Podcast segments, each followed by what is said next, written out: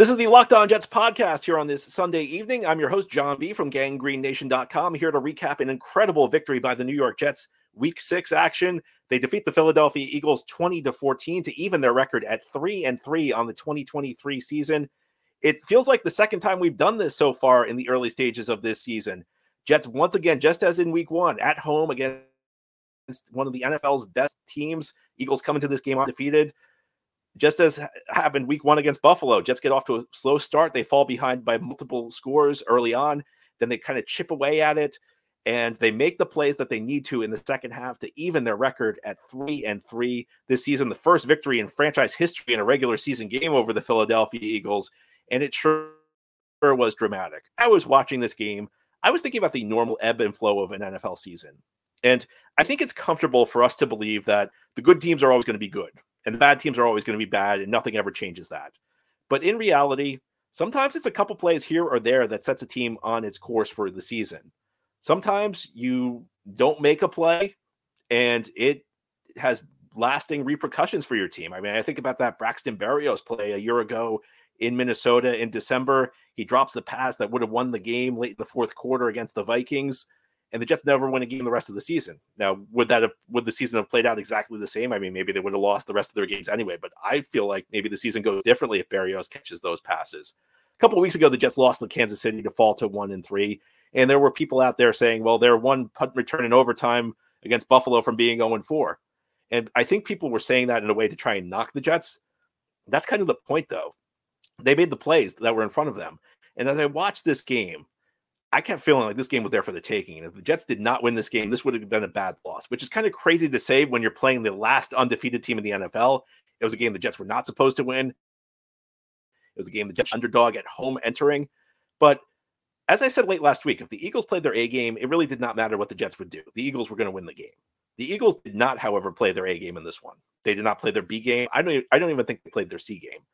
They let the Jets hang around, and the Jets, frankly, got some breaks that went their way. Um, there were four turnovers in this game. I think at least three of them, the ball just kind of bounced in the right spot for the Jets for for them to make the play that needed to be made. And people misunderstand whenever I say something like this. I'm not saying you take those plays off the board.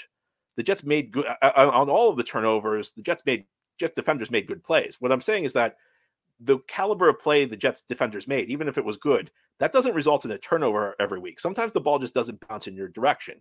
And my main point is that when on a day where everything bounces your way, you have to take advantage of it because there will be days where things don't bounce your way. And when there's a game to be won, you have to take advantage. And the Jets did that. The Jets made the plays when they had to. This game felt like it was lost. I'm not going to lie to you. This this show was going to this show was going to be very different until Tony Adams made that interception late in the fourth quarter. Because I, I felt like the Jets were probably going to lose the game heading into that one. But the defense stepped up when it needed to. I mean, I actually did not think it was a spectacular game by the defense. Even understanding Sauce Gardner and DJ Reed were out, I felt statistically like maybe the defense wasn't as good. But you know what? That all goes out the window because they made the plays they needed to at the moments they had to. And the Jets banked to win. And yeah, you can say, well, okay, well, they made a you know a couple plays here or there against Buffalo and Philadelphia. Is the difference between being three and three and one and five? Again, that's the point. The Jets banked these wins. The opportunity was were there those games could have gone in either direction. And the Jets got done what they needed to get done. I can't help but think about how different the storyline would be heading into the bye if the Jets had lost this game. Because storyline number one would have been Zach Wilson. The offense really struggled in this one. It wasn't all Zach Wilson's fault, but Zach Wilson, I thought, left a lot of plays on this field, at least for the first watch. We'll see what, what comes up on the film. And sometimes, you know, when I talk about how things could snowball, to hear have to hear two weeks about the question marks about the offense about Zach Wilson, I think that probably would have impacted the team in some way. Now that's all off the table. You know, even if it wasn't a great offensive performance, the Jets can figure out the offense over the bye.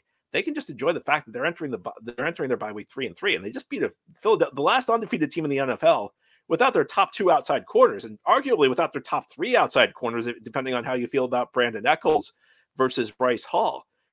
You know, it, it wasn't pretty. I don't think the Jets played their A game in this one but they got done. They got it done. Sometimes you, in the course of an NFL season, you just have to figure out a way to win, even if you're not playing your best ball. And that's what the Jets did. It's an amazing win. And you know, the, the other point I'm going to make is we certainly have seen the Jets lose lose their share of games through the years where you know, there's opportunity. There's an opportunity to win it. You know, even if the Jets didn't play their A game, they did enough to win. And that's really, I've been saying it the last couple of weeks. The NFL is a wins and losses business. And the Jets just got through the toughest part of their schedule on paper, three and three. We talked about this even with Aaron Rodgers about how if they could get through the, the first six games, two and four, you know, I think you'd take it. Without Aaron Rodgers, they've gone three and three. They have really set themselves up to have a big second half of the season. And had you on the Locked On Jets podcast, we're going to continue this special Sunday evening episode we're going to take a look at the second half of the season because there aren't a lot of difficult matchups for the Jets going forward. That's ahead here on this game recap edition of Locked On Jets. This episode of Locked On Jets is brought to you by LinkedIn Jobs. These days, every new potential hire can feel like a high stakes wager for your small business. So you want to be 100% certain that you have access to the best qualified candidates available. And that's why you got to check out LinkedIn Jobs. LinkedIn Jobs helps you find the right people for your team faster and for free. The Jets are so banged up at the corner position, they might be one injury away from needing to turn to LinkedIn jobs to find another corner. Well, it's easy to create a free job post on LinkedIn jobs, then add your job in the purple hashtag hiring frame to your LinkedIn profile to spread the word that you're hiring. Simple tools like screening questions make it easy to focus on candidates with just the right skills and experience, so you can quickly prioritize who you'd like to interview and hire. This is why small businesses rate LinkedIn jobs number one in delivering quality hires versus leading competitors. LinkedIn jobs helps you find the qualified candidates you want to talk to faster. Post your job for free at LinkedIn.com slash locked on NFL. That's LinkedIn.com slash locked on NFL to post your job for free. Terms and conditions apply. This episode of Locked On Jets is brought to you by Game Time. Suddenly, the second half of the season looks very interesting for the New York Jets. You may want to buy a last minute ticket to head out to MetLife Stadium and support the Jets. Well, you shouldn't have to worry when you're buying tickets to the next big event. Game Time is the fast and easiest way to buy tickets for all the sports, music, comedy, and theater events near you. And with killer last minute deals, all in prices, views from your seat, and their best price guarantee, Game Time takes the guesswork out of buying tickets. All in prices show your total upfront, so you know you're getting a great deal without hidden fees. You can buy tickets in seconds with two taps. Game Time super easy to use. I've used it myself. Last minute tickets. There's no extra hurdles you have to jump through like some of the other ticket sites. And they have exclusive flash deals and sponsored deals on tickets for football, basketball, baseball, concerts, comedy theater, and more. And the game time guarantees means you'll always get the best price. If you find tickets in the same section or row for less, Game Time will credit you 110% of the difference. Take the guesswork out of buying tickets with Game Time. Download the Game Time app, create an account, and use code LOCKEDONNFL for $20 off your first purchase. Terms apply. Again, create an account and spell and redeem code L O C K E D O N N F L, no space, for $20 off.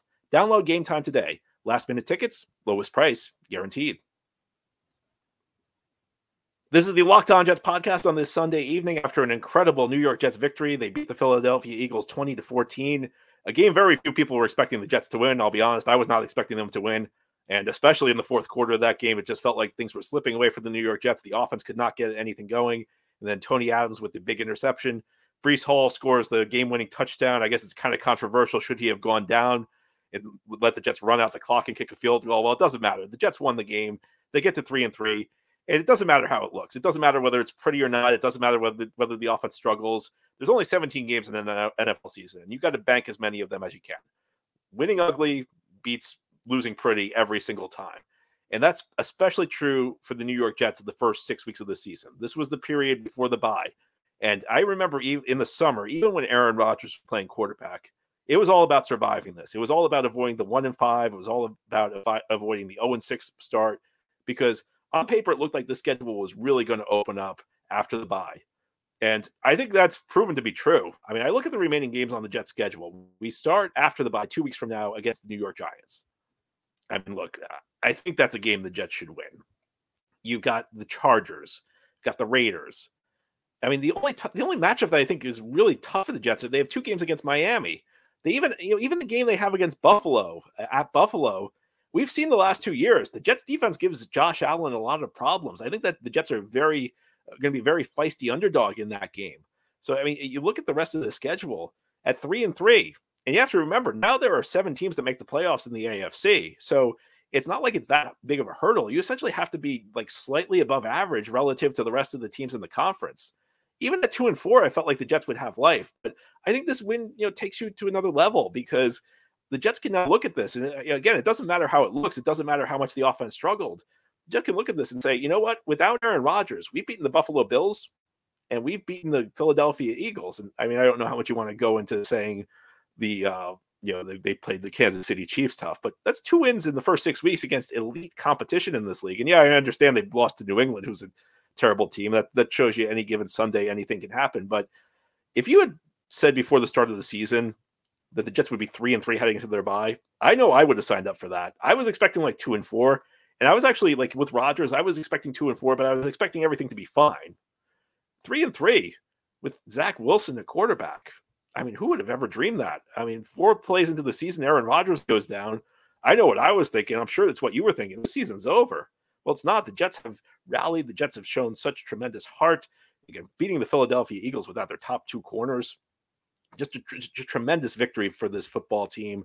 And again, things open up. I mean, are you are you afraid of the Raiders right now? You afraid of Atlanta? You afraid of Houston? Washington? Cleveland? I mean, maybe you're afraid of New England the final week of the season because Jets can't seem to beat them, but the Patriots are really not a very imposing team. Jets got Jets did what they needed needed to do.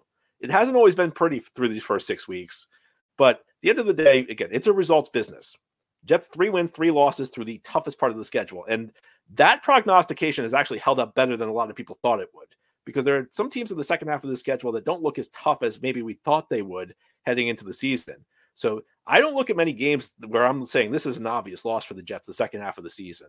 The schedule really opens up from this point, and the Jets are in tremendous shape, even without Aaron Rodgers, to potentially end this long playoff drought, the longest playoff drought in North American sports. Anyway, that's all for our special Sunday night edition of Locked On Jets. Tomorrow we will have our full recap show. If you enjoyed this episode, please give it a five star review if you're listening on a podcast or, or a big thumbs up if you're watching on YouTube. I hope you have a great Sunday night, everybody. We'll chat again tomorrow. We'll break down Jets Eagles on our regular Monday episode of Locked On Jets.